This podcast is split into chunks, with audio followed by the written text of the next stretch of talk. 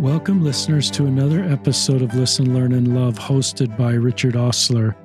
My guest on today's podcast, joining me from her home, obviously via Zoom, is my friend Ashly Stone. Welcome to the podcast. Thank you so much. I am so happy to be on your podcast. It's I am the biggest fan. Um, love this podcast so much. So thank you for having me. Um, I reached out to Ashly because she runs a podcast. Um, and tell us the name of your podcast, Come Back Podcast. Is that yeah, right? Yeah, Come Back Podcast. And um, it's just a terrific podcast. So I became aware of it. We've traded some messages, and I thought I would really like Ashly to be on the podcast to share her story of not being in the church and returning to the church. But then she's got 58 episodes in a year of people who have not been active in the church and returned to the church. And I love these stories. And and so I just wanted to connect you listeners with her podcast. I'm not trying to be the podcast guy. I like seeing new podcasts come online and and new people take a focus like Ashly's done. I don't know if you're a natural marketer, but um, I, I'm a marketer. So when I see that you've just decided to keep this really targeted, Ashly, um, that made a lot of sense to me. Yeah, I um I don't know if I have like I don't know what it was. I kind of feel like Heavenly Father wanted it to happen and all of these stars aligned. Um Lauren, who I do the podcast with, she also has a comeback story. She's episode seven, I believe, on the podcast. But uh, how we reconnected. We were childhood, knew each other from childhood. I was friends with her sister, but we just totally ran into each other at the store and started talking. And like all of these stars aligned, and she has edited every single episode. She pours her heart into the podcast, and she is the perfect yin to my yang, I guess you could say, because I am very disorganized and all over the place. And and she is just everything that makes it happen. And so I feel like it was really Heavenly Father that just wanted it to happen. And it, it, we hear every single week, you know, we have new episodes and, and people reach out and say, this one was just for me. You know, I, this, this is exactly what I needed to hear. And so that really keeps it going. And that's Lauren Rose, isn't it? It is. Yep. And um, she's episode um, I guess, well, we'll get into the numbers. I'll let you get in the numbers. Ashly spells her name different. I I like to see names spelled correctly. Tell our listeners Stone is spelled the way we'd assume Stone is spelled. Yeah. But tell our listeners uh, listeners how Ashly is spelled. It's A S H L Y. And my dad, he taught English for many years. And I want to say that, like, he just I don't know. It's kind of a, a gift and a curse because no one will ever spell my name right the first time ever. So, but it's all good. I it's unique and I like it, so we'll take it. so, listeners, I hope Ashly's going to share some of her story. She's been on the All In podcast. We'll link to that in the show notes. We'll link obviously to Ashly's podcast series as well as um, her individual podcast on her platform the comeback podcast in the show notes. So she may go deeper in those two podcasts, but she shares about her journey with heroin and being in jail. And that's pretty brave to open about up about that. And you'll probably tell us why you open up about it and how you work through that. Um, you're married, you have two kids. And then I think you'll also tell us like why you decided to start this podcast. And so yeah. with that sort of uh, overview, I'll just let you run with it however you want to run. Yeah, totally. Well, um, I grew up in the church. I I had a testimony at a young age. I remember having spiritual experiences at a young age. Like one that really sticks out to me is I was at my my aunt's house in California, and uh, she had a children's Bible there. They aren't members of the church or anything. They just happened to have this children's Bible at their house, and I just started reading it. And I was maybe seven or eight at the time. And after I read this Bible, I um I remember feeling this overwhelming warm feeling inside. And I went to my mom and I said, Mom, I feel this warm feeling in my heart. And she said, That's the Holy Ghost, Ashly. And And um, that was a just something that forever has stuck with me. Like I I don't know if I've ever really felt something that strong, you know, that that I recall um it was just such a profound moment for me that I've always remembered and um and I I always wanted to do the right thing. I was always the top of my class, you know, I never wanted to get in trouble. And I remember in, in elementary school, like we used to get color changes. Like that was how you would uh, get in trouble in elementary school back in back in the day. And I never got one my entire elementary hmm. school years except for balancing something on my head one time. And like that was seared into my memory because I just always wanted to be good. I never wanted to get in trouble.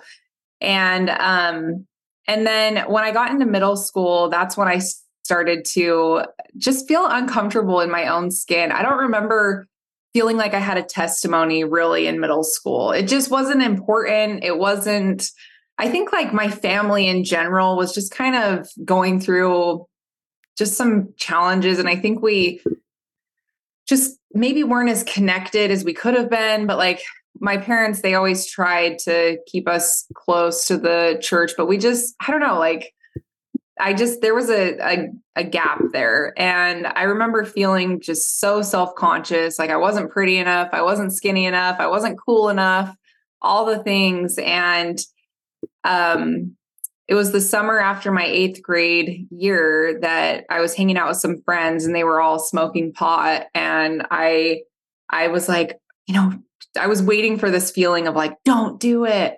But that feeling didn't really come. And so I decided to try it. And afterward, I just was like, oh my gosh, that was cool. I didn't really get high the first time, but I just like, I felt like I just, you know, did something kind of bad. And it, I don't know, like I felt kind of cool.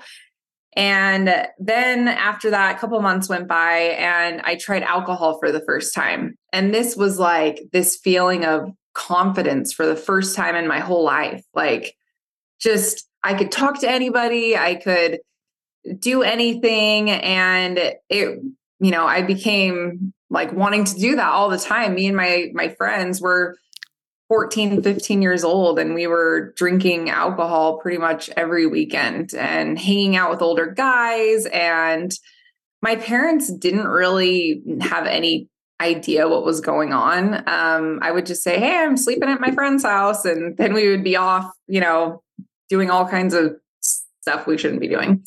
And um, it got pretty bad. And I remember I was really emotionally distressed. Like I remember writing in my journals and saying like I wish I would die and things like that. Just not that I was suicidal, but I just remember thinking I had it's interesting how when you start living your life in like living a secret life how it just destroys your peace inside like you you can't when you're not living with integrity it just really is challenging on your mental health in my experience. Um and i just was miserable. Um i i started to do everything that i could get my hands on pills you name it i would try it. I had there was nothing i wouldn't try. Um, I started dating this guy that was a lot older than me. Um, I think I was I turned 16 and he was 21 and um and then my parents actually I was planning on dropping out of high school and I went to this school. I was already going to an alternative high school for naughty kids. And I went to school that day to tell them that I wanted to, you know, drop out essentially and my parents just so happened to be there and they were with these two people all dressed in black and they said we're going to handcuff you if you don't cooperate and you're coming with us and i was just like huh like what wow i had no idea what was going on and they they took me to a adolescent facility in La Verkin utah wow. and it's closed down now for all kinds of allegations and it's very controversial and um, I was there. It was a lockdown facility um, with gate like bars. You can't get out, like very much like a jail kind of. And I was there for 15 months when I was 16. And it's interesting because a lot of people have a lot of trauma surrounding that experience. But for me, it was actually exactly what I needed to, you know, preserve my life at that time because, you know, I can't imagine how I could have kept on going how I was, and my parents couldn't control me. And um, I remember telling them, I'm going to emancipate myself. Just, I was out of control. Like, I was a wild, wild teenager.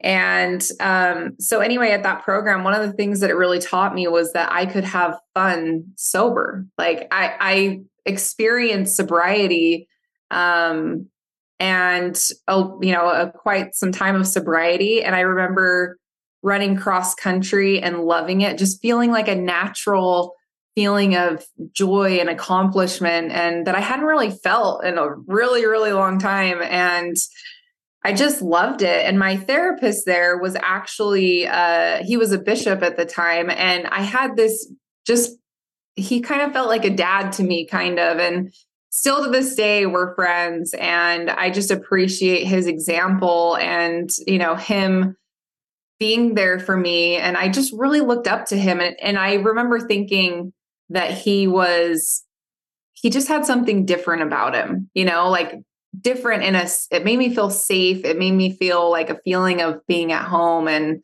and um, everybody just loved him and um, yeah and he he's still in that same line of work today and um, he's just a he's just a genuinely good human being and um, so anyway Another notable person at that program was the librarian, who he actually knew my aunt. And so we kind of connected on, he would try to talk to me about church stuff a little bit. And, you know, I was 16 and I didn't really, I don't know, like I, I, I tried to pray and stuff like that, but I just, I, it wasn't enough to keep me sober, I guess. And um, so after I got out of that program, I was back drinking again within maybe six weeks. And my parents, I turned 18 shortly after. And my parents, they just really didn't know what to do with me. I moved out. And it, shortly after that, I got back together with the guy that I was dating before I went there. And he was now on to harder drugs like heroin. And I was just like, well, I don't know. Like in my looking back, I'm just like, what was I thinking? Did I not think like heroin might be a bad idea? Like, where was my brain? I don't know. But I I just decided to try it. And it took three times of using heroin before I was hooked. And I started to feel super sick when I didn't have it. And so I was super dependent on it. And I just was starting to be consumed in that lifestyle. Um, I went to jail. My parents bailed me out. And then just so I could keep my job. And then shortly after that, my parents called the cops on me because they knew that I was headed down a really bad path. Um, I was arrested on all kinds of felony charges and ended up going through the drug court program in St. George. And I did that whole program. Um, one thing that I noticed about being in that program was I wasn't going back to church. I was I was sober, but I was still just like smoking cigarettes, like hooking up with guys, like, you know, just I was sober, but I was just really disconnected from any sort of spiritual experiences or anything like that. And I just, I don't know, that was like how I defined who I was, was like this lifestyle, I guess. Um, I at that time I felt really just kind of empty, I guess. Like I was going through the motions and doing what they were telling me to do. I just never really felt like I was a whole person. And um, so I, at the end of the drug court program, I started drinking right after that. I was like, I'm 21. This is what 21 year olds do. They drink. How can I ever have fun again if I'm not drinking? You know, like, so I started drinking and then I actually moved to Arizona for a job and I started working there and just coincidentally I saw some kids that were working with me and I could tell that they were high on opiates because of the how their eyes looked. And I said, "I know that you have drugs and I want some." And they're that ended my downward that ended like my whatever I had that was remotely close to um trying to drink like a normal person. Um I quickly became hooked on heroin again. Um this time I was shooting it up. I was an IV heroin user. I ended up moving in with a guy that I was dating and um, he was my drug dealer. He started as my drug dealer, and I lived with his mom, his dad, and his brother, and everyone was on drugs except for his dad, who was dealing the drugs. And it was just a whole house full of people that were using drugs, and it was a really, really dark time. And I lived in that house for about a year. And I just remember I was trapped. Like I was trapped. I could I would call my dad and I would just say like I need help. Please help me. My dad would he put me in different detoxes throughout that time, but it was just a couple days and then I would want to get out and get high because what it's like is you are you will do anything to get drugs when you're sick. You'll do anything because you're so sick and so discontent that you just you will do anything. But when you're high, you'll do anything to get sober because it's like you can see the wreckage of your life when you're not just so sick. So when you're in that like in between phase, it's like, oh my gosh, like I know I can't keep functioning this way. You know, my life is going to be destroyed. And, but that the second those withdrawals kick in, the only thing you can think about is getting high.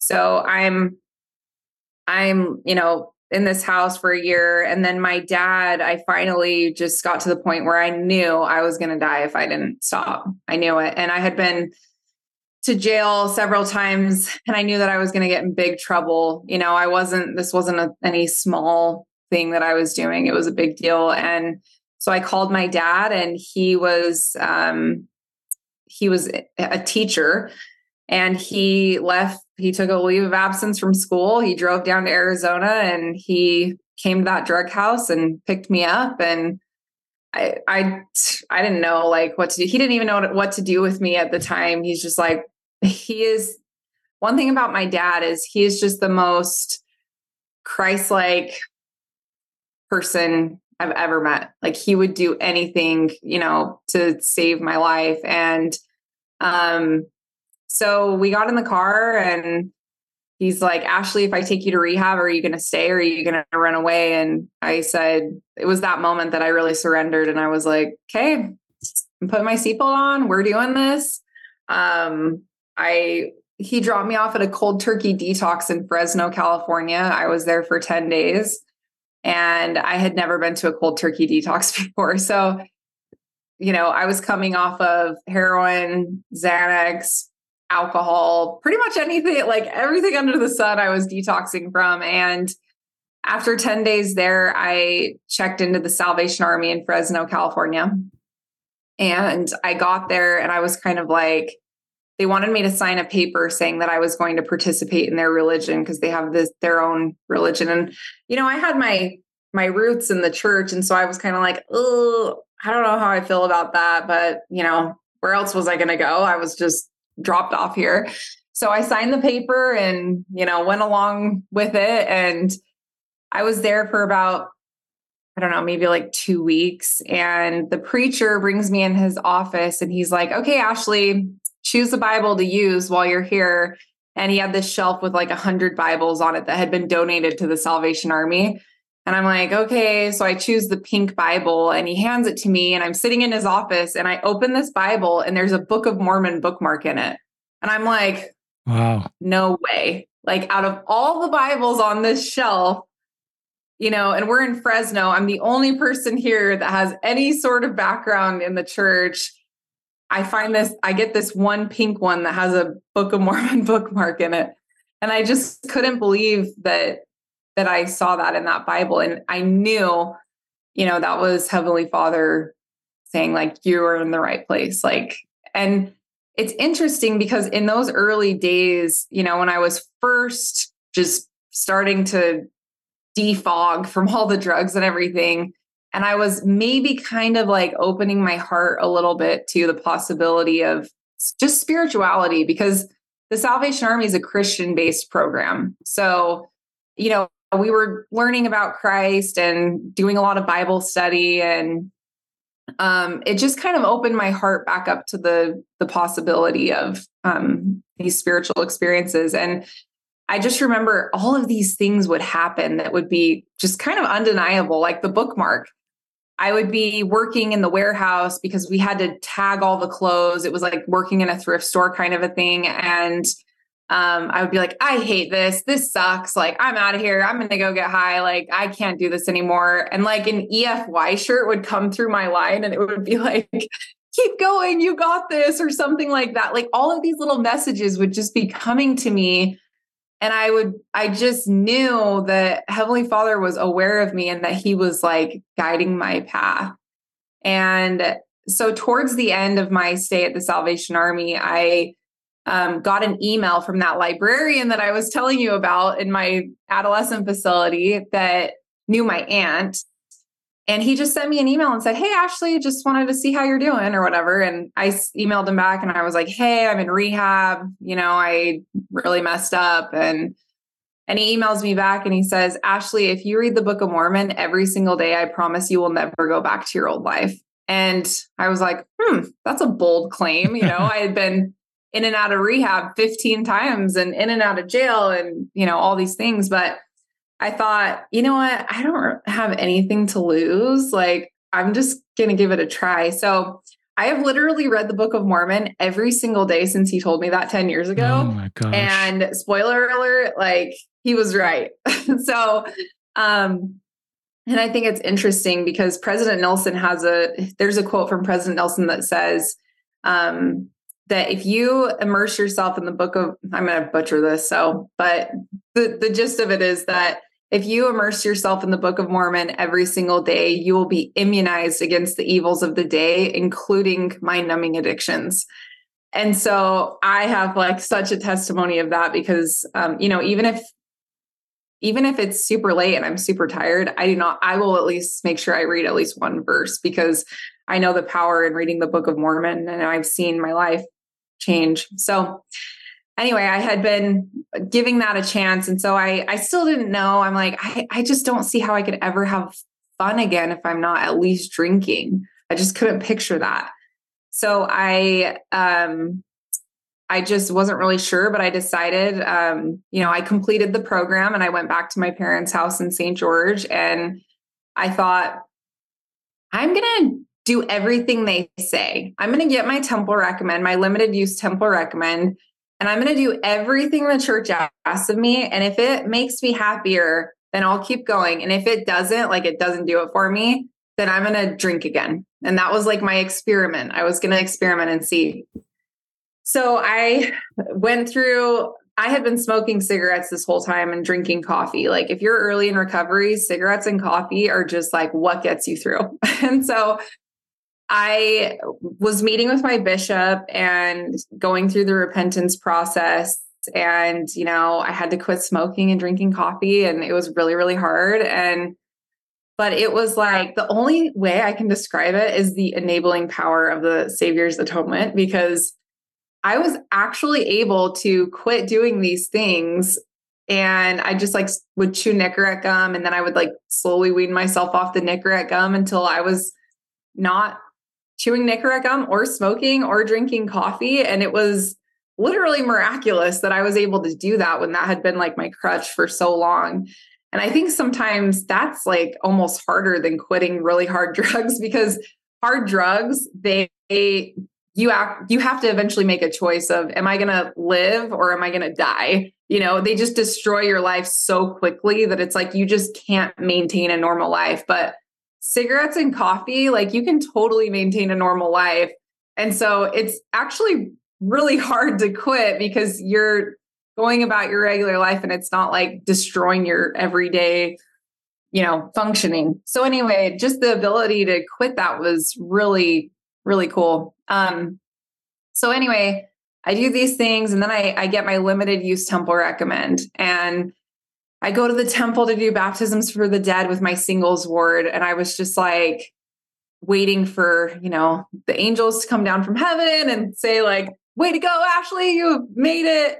And it wasn't like that. Like, it wasn't like I had this like big, you know, burning in the bosom moment or anything, but I I knew that I felt better in that moment than I did when I was first sober. And I knew that I was like, okay, like I I do feel better, so I'm just going to keep going with this. Like I'm going to I'm going to keep taking the next step forward and long story short, I I go to California and I'm uh, doing door to door sales with uh, some guy, some some friends, and they were a really good example to me. And I just kept going to church and kept doing my thing. And um, then I found out that I had a warrant in Arizona for a DUI that I didn't take care of, and I knew that I had to go back there. If I was ever going to get my driver's license again, I knew I had to go back there and face it. And it was really scary because I I don't know, like I was I you know, I had been getting my life together. I was actually called into the Relief Society presidency in singles sword. And I'm like, "Okay guys, I got to head out. I'm going to turn myself into jail." you know. so, um anyway, but I I was really afraid and terrified and it was really interesting because I had the missionaries over at my apartment and I was as I was preparing to go do this and their message was God will work all things to the good of those who love him. And I was like, is that a coincidence that they just like said that? Like, is it could he even work jail to the good? Like, how could that be? And um and then I was actually reading my patriarchal blessing that same night in my room and that same line is mentioned in my patriarchal blessing that God will work all things to the good of those who love him. And I thought, okay, that can't be a coincidence that I just, you know, heard that same message twice. So I go back. Uh, well, my bishop in California, he actually said, you know what? I actually have a cousin in Arizona that, you know, maybe I'll introduce you guys. Um, they might have a place for you to stay. And I was just like, okay. So this family, they have five kids and little kids. And I go there and my bishop's like, hey, this girl, she's turning herself into the jail. She has, you know, drug charges and whatever. Well, they actually let me live with them. And I, I now I'm like, I don't know if I could do that. Like, I don't know if I could, but you know, um, Stacy, who's my friend, and she wouldn't mind if I share her name, but she, you know, told me that she just felt impressed to let me stay with them. And um, it's interesting because they would drive me to the jail and drop me off so I could go do my work release. And I was sleeping at the jail, and it was actually the Tent City jail. Uh, it's not open anymore, but if anybody's here is familiar with Tent City, it's like famous for being the worst jail in the country. So um, they would drop me off and pick me up and I was there and then I had to be on a on house arrest for like 3 weeks. So I had to wear this ankle monitor and they just I was there for Christmas and they just loved me through that whole thing and still to this day I call them my adopted family and they call me their adopted daughter and they're it's just incredible to see how the Lord truly worked that whole situation to the good. And now we just laugh about it. We're like, remember that t- time I was on house arrest wearing my boots to church to hide my ankle monitor? Like, so anyway, it just was a really incredible experience um, to meet them and just to see how, you know, that something so bad turned into something pretty awesome. Um, but yeah, so kind of moving along, I ended up uh, meeting my husband, who also has a story that's very similar to mine, and um, we just reconnected, and we ended up getting married, and um, and then we we've actually been really passionate about you know the addiction recovery program. We've shared our stories at many firesides, and um, it was very divine for us to come together and just something really special. And um, yeah, so now we have two kids. We were married in the Bountiful Temple, and um, I celebrated 10 years of sobriety on February 10th of this year. So, yeah. You know, listeners, I just I have no idea what I'm getting into when I do these podcasts. We don't do a lot of like screening and I don't know someone's story. I'm hearing it for the first time. Some of you may have heard Ashly's story, but I'm just so moved. so yeah. moved. Um, and your courage to talk about your story. Uh, um, I, you know, when you hear these stories, you sort of go, I want to humanize people more that go through really hard times, addiction and jail, because I sort of sense there's not, you didn't wake up and say, What can I do to disappoint God? What can I do to turn my back on the, my parents? What can I do to be a bad person? Um, I think uh, more of these stories I hear, these are really good people. Um, and the core of them is really good. I I liked what you said about alcohol. It helped me understand. You said it just made me feel more confident.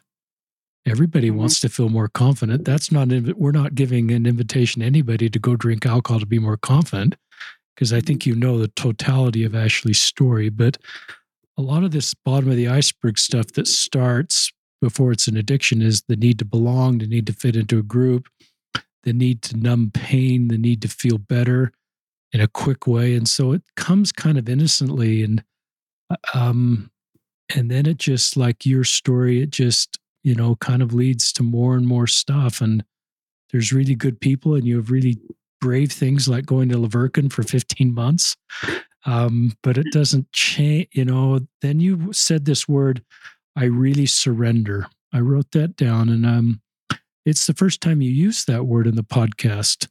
Um, sort of this moment where you knew it was either sort of the end of my life or I have to turn this around. And and that sort of reminds me of the prodigal son. I think we're all the prodigal son or the daughter. It's this moment. The word in Luke is he came unto himself. And maybe that's the same feeling you had is, uh, and they were sort of, instead of looking backward moments of trying to recap where you got here, it's sort of looking forward. Not so you're instead of looking backward in shame and self-loathing and what could have been, there's sort of positive moments saying, I, I surrender.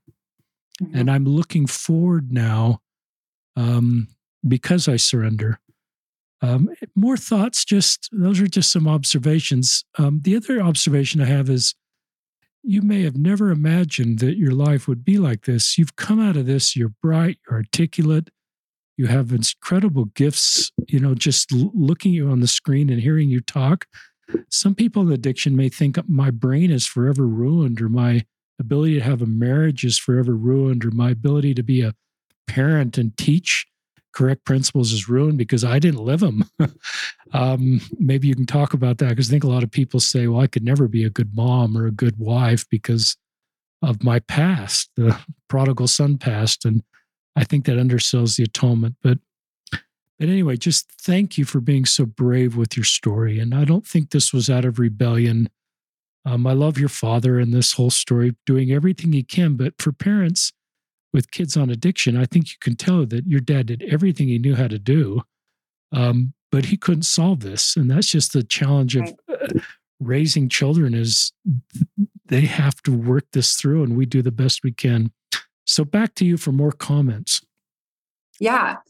Um, well, one one comment that I have is that I think one thing that was really pivotal for me was that I I just what you said. I stopped trying to re rehash the past like i i feel like i spent a lot of time trying to understand why and you know why i did what i did and i was in therapy and, and all of my different rehabs and what really truly made the difference for me is my experiment to see what would happen if i did everything that the church asked of me you know including things like drinking coffee that i just didn't get why couldn't i drink coffee you know but i was like you know what I'm going to, I've done it my way and it's clearly not working. So I'm going to do everything they asked me to do. And, and I really quickly realized that I was more free by doing all of these things that I thought were so restrictive for so long. I was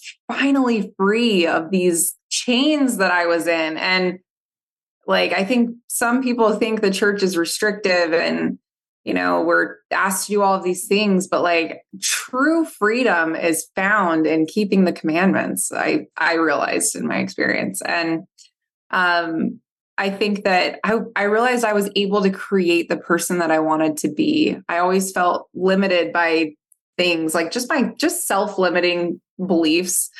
And I decided, you know, I I found different talents that I had and I I decided to create this life that I wanted and um and it started to be just really cool, you know, and another thing that I found was that by really embracing the gospel, I found that there's so much more depth to life. You know, there's a purpose behind it and there's just this whole other, you know, there's just so much more to it than I had experienced before and um and I just really that that really meant something to me and now, you know, with my podcast, it's it's so cool to see how other people go through similar things where they they realize that, you know, okay, we're doing all these things that are world, worldly things. And then once we decide to just like experiment and just like take one step towards the savior and just to see what happens and is he really there? Like is he really going to help me? And if you just take that one step it's incredible to see what happens with your life and how heavenly father will show up for you in ways that you could have never imagined and i've seen that so clearly in so many stories of of people on my podcast and so um, yeah. I love the experiment. I mean, that reminds me of Alma 32 and just, okay, I'm going to, I love your approach this. I'm going to experiment. I'm going to get a limited use recommend. Um, I love that sort of like step in the journey. It's sort of like I'm not fully committed to yeah. being Mormon for the rest of my life and living all the commandments because that may be a little much to take on given where you are, but I can handle getting a limited use recommended and being in the temple and seeing if that brings me the next step in my journey. And I just love the way you approach that. You bit as much of an apple off as you could chew. And but it took a really courage for you to give up coffee and tobacco and cigarettes. Yeah. I realized the first time how that can be a soft landing given where you've come from. Mm-hmm. Um, and sort of like, okay, well, I'm going to do that, I guess. And so I can get in the temple. And it wasn't just like angels were there, but I think there's power in the temple. I I love this line, Ashly, you just said, I can create the person I want to be or I wanted to be. And and that is a beautiful thing that even with all the stuff you've been through, you still believe that about yourself. Do you want to because I, I don't know if you always felt that way and talk just expand on that a little bit because there may be listeners that just think that's beyond my hope at this point. I'm so far gone, or life, you know, just it, you, that's a really powerful statement. And I think is something our heavenly parents would say to us mm-hmm. All. So, talk a little bit about that or anything else you want to talk about. Yeah, yeah, for sure.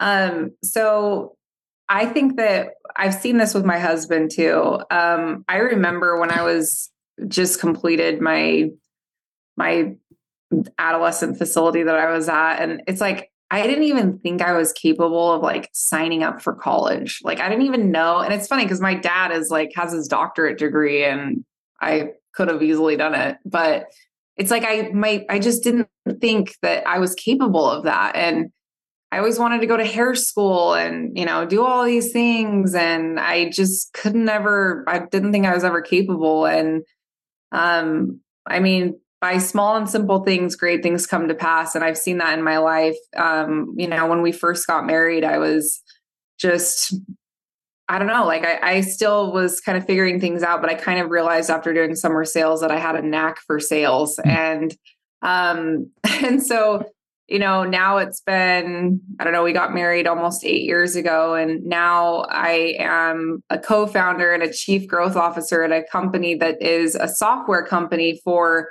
treatment centers that it follows up with the, the alumni after they complete treatment and addiction recovery so that um, they can stay connected to the treatment center. And I would have never in a million years thought that like I had the, I had it in me to like, wow. have such a cool job, you know? And Um, and my husband, he too, he now he owns a drone light show company and does drone light shows all over the place, all over the country. And wow. Um, and it's just we just like decide we're gonna do something, and then we just like nothing like we don't those limiting beliefs don't hold us back anymore. And it's really I mean, so anybody listening, I would encourage you, like, if there's something that you want to do, like, your past does not define you. In fact, I think that my past has given me the building blocks. Like I would never probably have the job I have today that is software for addiction treatment centers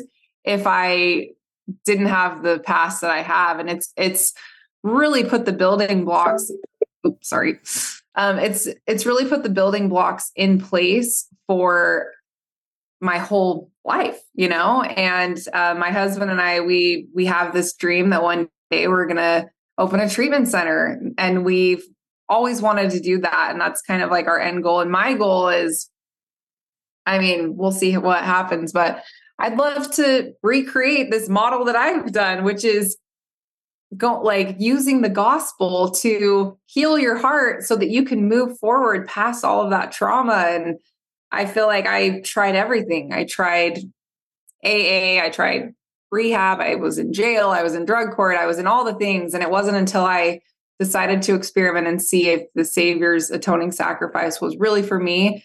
And if going back to church really did, you know, if that was really going to make a difference, that's when everything changed for me. And um, I know we're kind of running out of time, so I want no, to just like going. share a little bit about my podcast because it's something that's really special to me and um and so uh, i think it was about a year ago i don't know if you remember this but a lot of people the not gonna lie thing was going around on social media and a lot of people were saying it was their their place to announce they're leaving the church or why they left. And people were asking questions and and i saw it and i was actually like pretty just sad kind of because for me the church everything about the church like the structure all the things they ask us to do everything about it was exactly what i needed to have my life changed.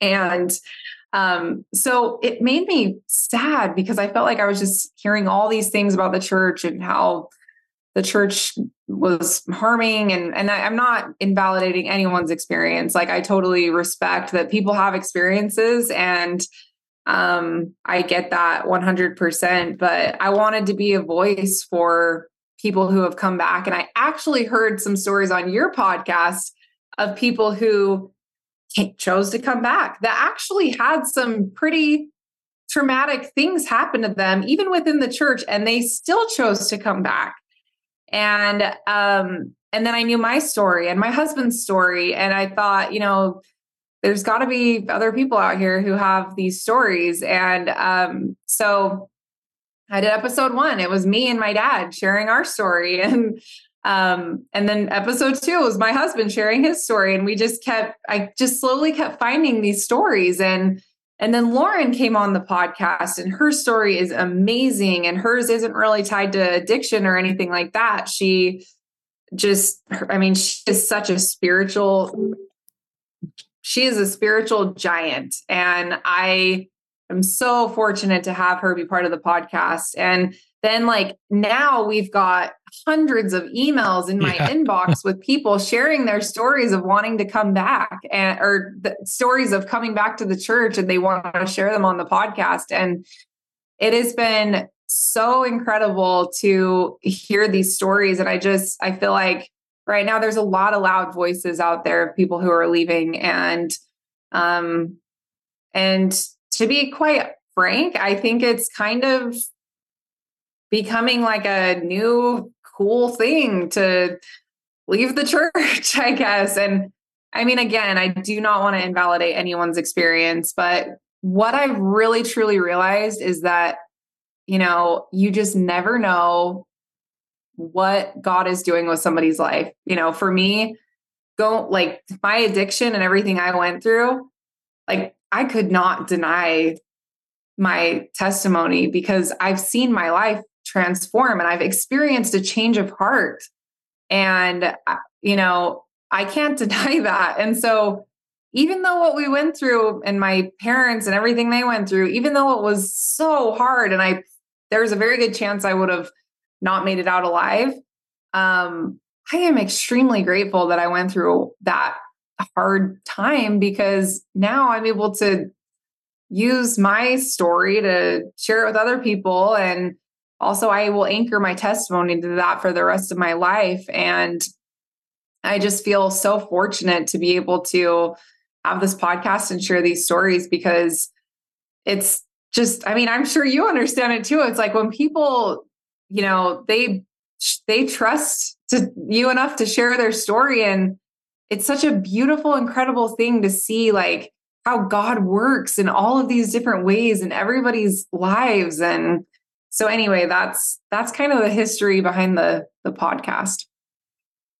I don't, you know, it'd just be fascinating for your younger self in some of your darkest days to see you now.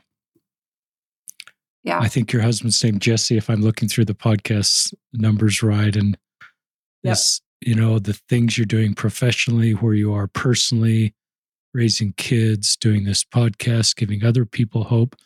I think one of the greatest gifts that you can give somebody is hope.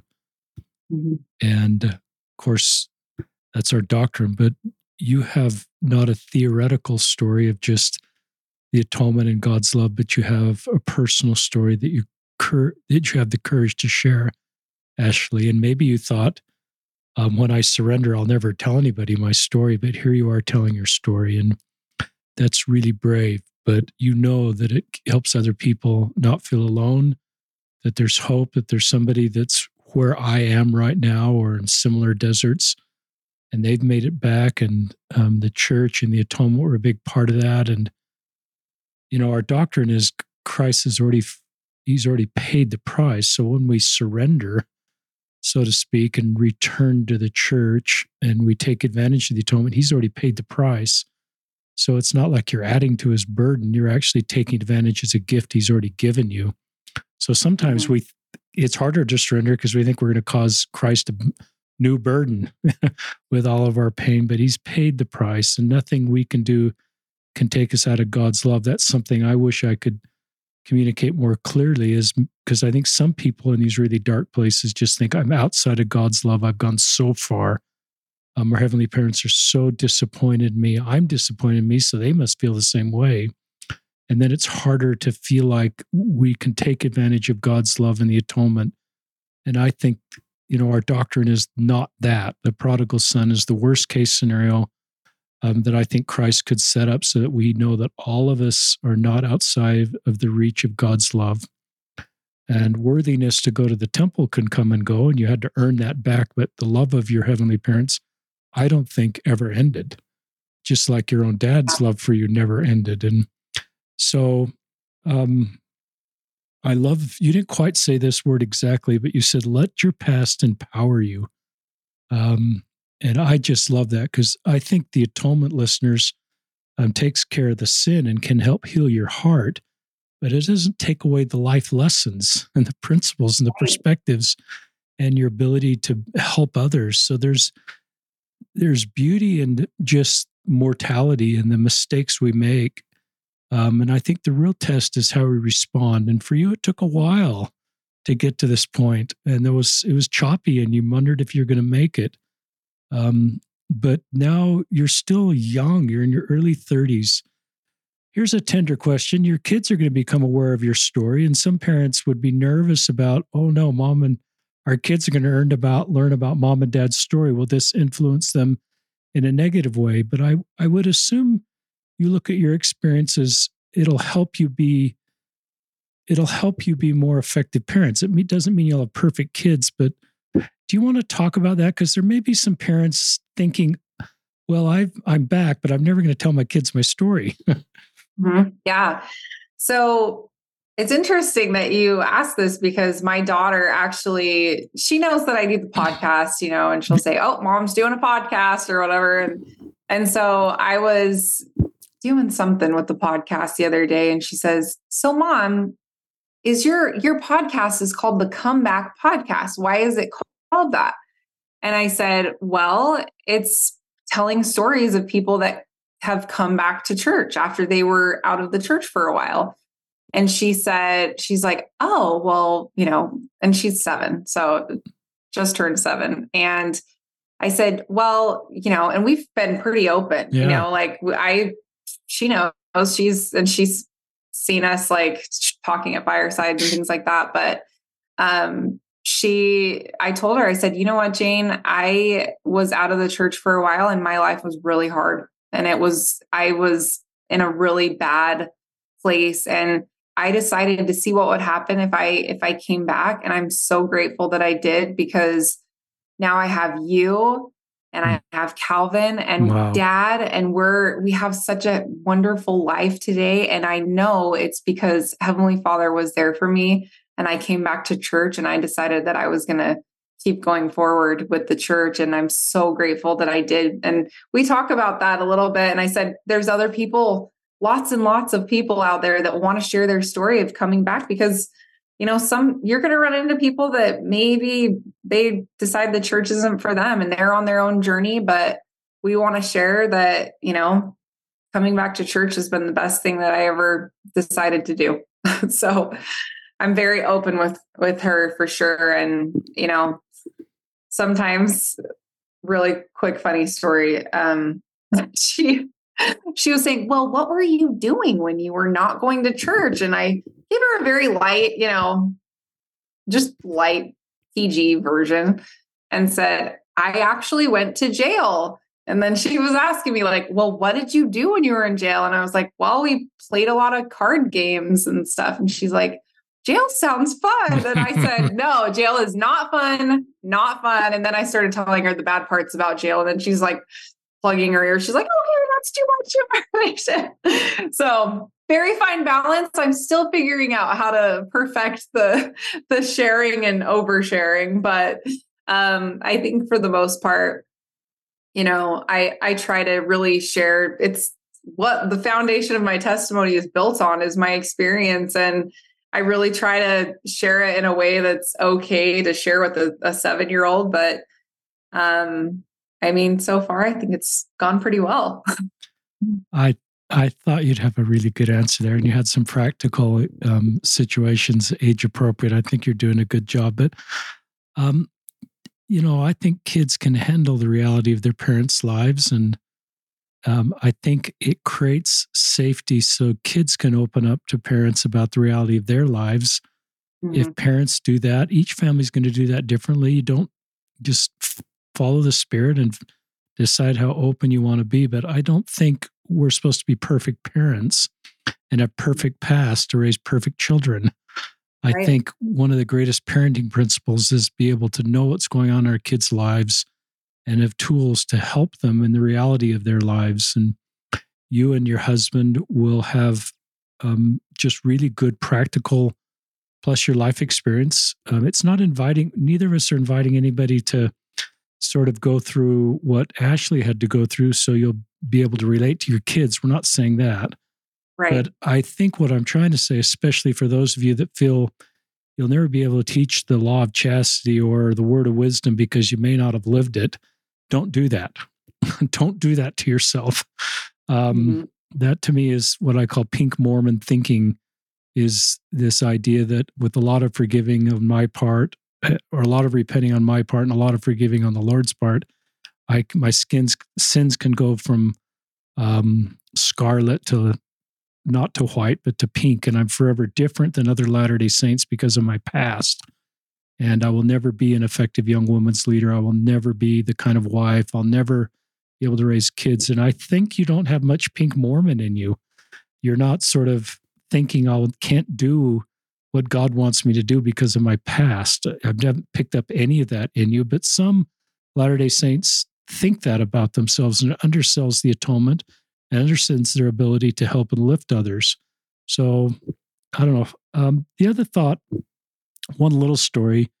Um, I remember when I was a YSA bishop, one guy just showed up to church and and I listened to him. Um, And the Spirit said, and he'd gone through drug rehab and um, sort of lived a life of riotous living. And he showed up to church and he had done so much repenting on his own. He'd put drug use behind him, and all he was doing was smoking and coffee. And he said, I want a limited use recommend. And I sat with that for a while, listeners, and I thought my younger self as a bishop would have given him a long, drawn out repentance process.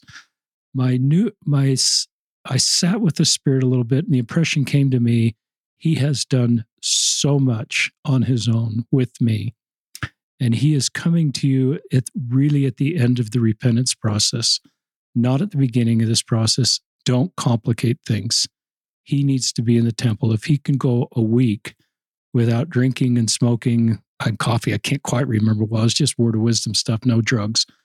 Let him have it limited use recommend. And that's what he did. And he went to three temples the first day I had the limited use recommend. It was just, it was so important for him to have that temple recommend.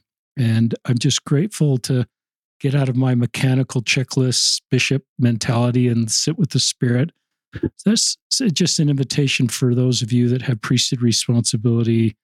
Um, change of heart and godly sorrow are the core principles of repentance. And sometimes the checklist complicates that. um, so sit with the spirit a little bit. Um, just more things you'd like to share, Ashly, in one or two more segments. Yeah, yeah. So I, um, when you were talking just barely, I remember when I first we we had been married maybe I don't know a year or two, and I was very private about my past at that point because I thought, you know, what if people don't want their kids to play with our kids, or you know, what if and that was a, that was pretty something that was on my mind for sure and and then over time i just kind of realized that you know everybody has something you know everyone has something that they're going through or that they have gone through or they have a family member that's going through it or and if you open up and you're vulnerable, then other people, it gives them permission to open up and share as well. And I feel like this is what the gospel is all about is changing and growing and becoming closer to the savior and I why would I not share that my experience because I'm afraid of what other people think, you know? And and one thing that I did find was um one of my podcast guests, we are uh his his name's Drew. He has a great episode, but he was we were talking about how I said, "So did you ever feel judged when you came back to church?" And I like asking people this because typically they say like, "No, I did not feel judged." But I think that's a big fear of people that they're going to be judged, that people are going to be judging them. But like I, I remember when I came back to church and I was in my parents' ward and they all knew, you know, like my face was on the county website booking page. Like they knew what I was going through. And I have never felt so loved in my entire life. And actually, it was really freeing because I was like, they don't expect anything of me. like, hmm. they aren't even expecting me to be here. So I got to truly experience, like, okay, God, like, I'm going to church and I'm here to, like, just for you, like, not for anybody else. I don't care what they think. Like, I am here for you. And um, anyway, so going back to Drew, he said, You know what? I actually have felt more judged by people outside of the church for coming back to church than I ever did by people, you know, in the church when I started coming back. And I thought that was so interesting because I have felt that similarly. Like I I get a lot of comments on social media and TikTok and all over the place and I'm like people really they have opinions about me what I share about the church and and so I I thought that was really quite interesting. Um, but I mean, in my personal experience, people are really loving and and if you get somebody that's judgmental and they say something weird or whatever, it's like who cares what they think? you know, like we're here for our relationship with God. We're here to be better people and people are people inside and outside of the church. We have there, everyone makes mistakes, even bishops and stake presidents and all all kinds of people they say things that are weird or you're like why would you say that? You know like that that's just people inside and outside of the church. And i think that you know if you are truly seeking to better your relationship with the savior um just somebody if you feel judged by somebody then just be like who cares what they think i don't care i'm here to go to church and be with spend time with God and I don't care what they think. so that's that's kind of what I've what I've learned over the last several years. I, I, didn't always feel that way, but I definitely feel that way now. Anything else you'd like to share, Ashly?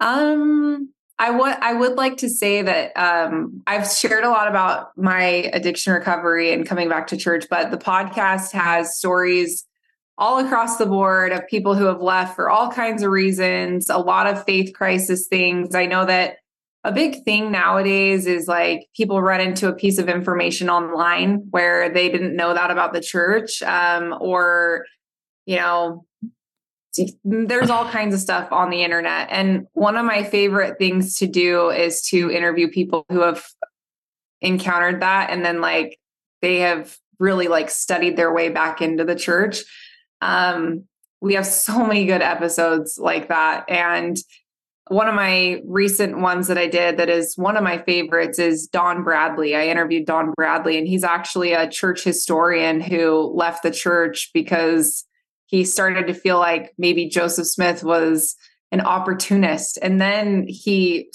studied his way back into the church, and it was so incredible. And so I love that one. Um, I I mean, there's so many good ones.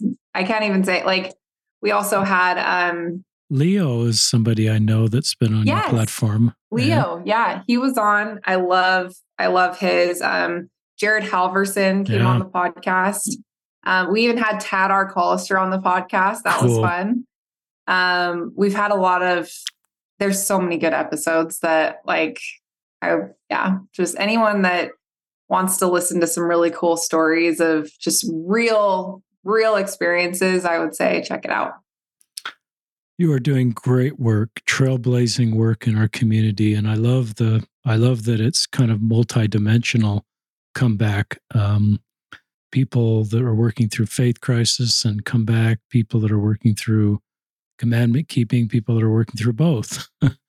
Every story is yep. different, and I you've got 58 episodes. You have so many reviews, um, five stars, um, so many people commenting on your podcast. What you're doing is so needed, but you're the authentic person to do it um, because you have a personal story and you're willing to share your story so people feel safe with you. I'm sure you will put your email in the show notes. It's on your podcast anyway. So um, you're willing to make um, yourself available. So um, listeners, just act on your impressions on how this podcast and Ashly's story can help you. Please check out Come Back Podcast. Um, I bet there's stories that will help you or stories that will help somebody um, in your circle of influence. And Ashly, keep being Ashly Stone. Don't be anybody but Ashly Stone. I think you don't need that advice. I think you're really confident and comfortable in your skin and who you are. And um, not trying to be somebody else. And you really own your whole story, your whole you. And I think that's role models that for all of us. And um, just best wishes to you and Jesse and these kids. And you're young. You're not sort of writing this story at 60 or 50. Um, so you're I'm glad you're speaking in firesides and to youth groups. And um, I would think and professionally you're really busy and got a great career, but you will do a lot of good in our faith community and beyond for a lot of people. So thank you for um, surrendering and and acknowledging those little cues along the way. Um, the patriarchal blessing wording that the missionaries mentioned, the Book of Mormon bookmark in that pink Bible. I think my wife has pink scriptures. I think of um, her scriptures when you said that story. And um, so thank you. I'm just so deeply moved and so glad um, to have heard more of your story. Well, thank you so much. I I feel the same way about you. I think, man, you're just amazing, and I've always felt that way. And I know my my sister and her husband they they love your podcast. I'm sure they would love it if I gave, you know, pass the kudos along from them to you. So, well, it's a team effort. So, but I'm really glad your podcast is taking off. And listeners, I think I mentioned this beginning. I'm not trying to be the the podcast guy. I maybe hope to retire someday, and um, you know, people can step forward like you're doing. And the All In podcast is terrific. And so, anyway, this is R- Ashly Stone and Richard Ostler signing off from another episode of Listen, Learn, and Love.